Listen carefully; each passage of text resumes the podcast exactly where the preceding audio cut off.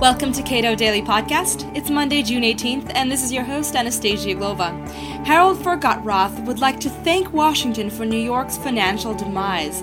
Writing in the New York Sun, he argues that, I quote, to understand why London, not New York, was named the greatest financial hub in a report by MasterCard Incorporated, pay a quick visit to Washington and to the Capitol building to be more precise. End quote. He is referring to the upcoming initial public offering from private equity giant Blackstone, the value of which is now threatened by a new Senate tax bill. Cato senior fellow Dan Mitchell gets into the particulars in this podcast. Blackstone's IPO may well be the largest private equity offering in history, yet CEO Stephen Schwarzman is now said to be reconsidering the wisdom of taking the private company public. Why is he hesitating? Well, far be it from me to actually speculate on what's in his mind, but there is some discussion and some concern that politicians and their plans to try to raise capital gains taxes on the private equity industry may be playing a role. To give a little background to our listeners, currently, if you're in a private equity fund and you're the manager of that fund, how do you get paid? Well, you get paid what's called 2 and 20. 2% of the fund is your underlying income.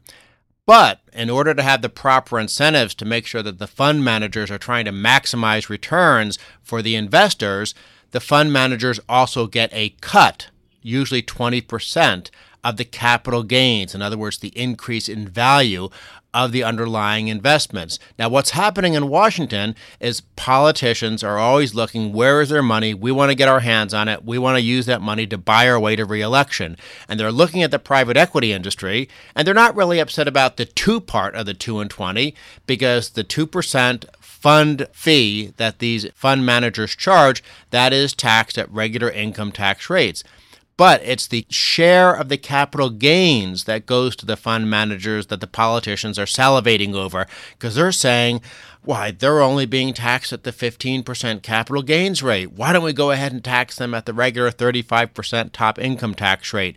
That's what this fight is all about. The politicians want to force the fund managers to recategorize this capital gains income as ordinary income so they can tax it at a much, much higher rate.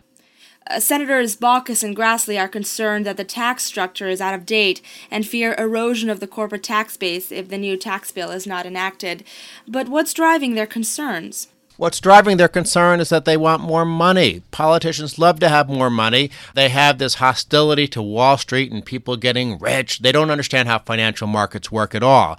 And they think that all these fund managers are somehow making too much money. Well, the stock market's going up. So if you're getting 20% of the capital gains of a successful investment during a stock market boom, that's great. But what these politicians don't realize is that these guys, the fund managers, are taking huge risks. What happens if it's a down market? What happens if we go through two years when the stock market doesn't go up? These people's income will drop dramatically. So, yes, when you're a fund manager and your income is based on you taking the gamble and the risk that you're going to manage the money successfully and get capital gains, then of course we want to recognize the fact that that kind of risky environment should be treated properly with capital gains taxation. And of course, the underlying fundamental of this issue is that the proper capital gains tax rate is zero. So instead of the politicians talking about moving the capital gains tax from 15 to 35 for the private equity industry, we should be dropping that rate to zero. We live in a competitive global economy. It's insane. It's self destructive for us to have a high capital gains tax rate. One of the few good things Bush has done is he's lowered the double taxation on dividends and capital gains down to 15%. That's why our economy is doing better than most of our competitors. It's helped offset some of the mistakes the administration has made with things like Sarbanes Oxley and too much wasteful government spending and farm bills and Medicare expansions and all the other things. These tax cuts have helped our economy. The last thing we want to do is to be increasing our capital gains tax rate in a competitive global economy. Beyond Blackstone, if this bill passes into law, how will it affect future IPOs and the stock market in general?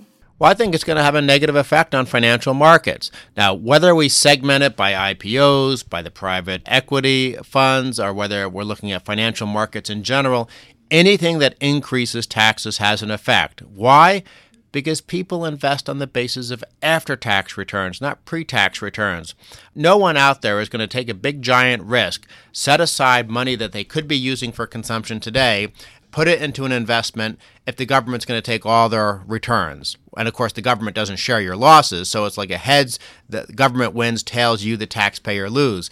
We want to lower taxes on saving and investment. We want to get rid of the tax bias that currently exists, where between the capital gains tax, the corporate income tax, the personal income tax, and the death tax, it is possible for a single dollar of income to be taxed four different times. And so, this current effort by Baucus and Grassley to try to increase taxes on capital gains is directly contrary to American interests. It's directly contrary to good tax policy. It violates the principles in every tax reform plan out there, whether it's the flat tax, the sales tax, or anything else. All the tax reform plans are all about getting rid of the double taxation of savings and investment, and Baucus and Grassley are trying to increase the double taxation of savings and investment. Thank you, Dan. And thanks for listening to Cato Daily Podcast. If you'd like to find out more about Cato, please visit our website, www.cato.org.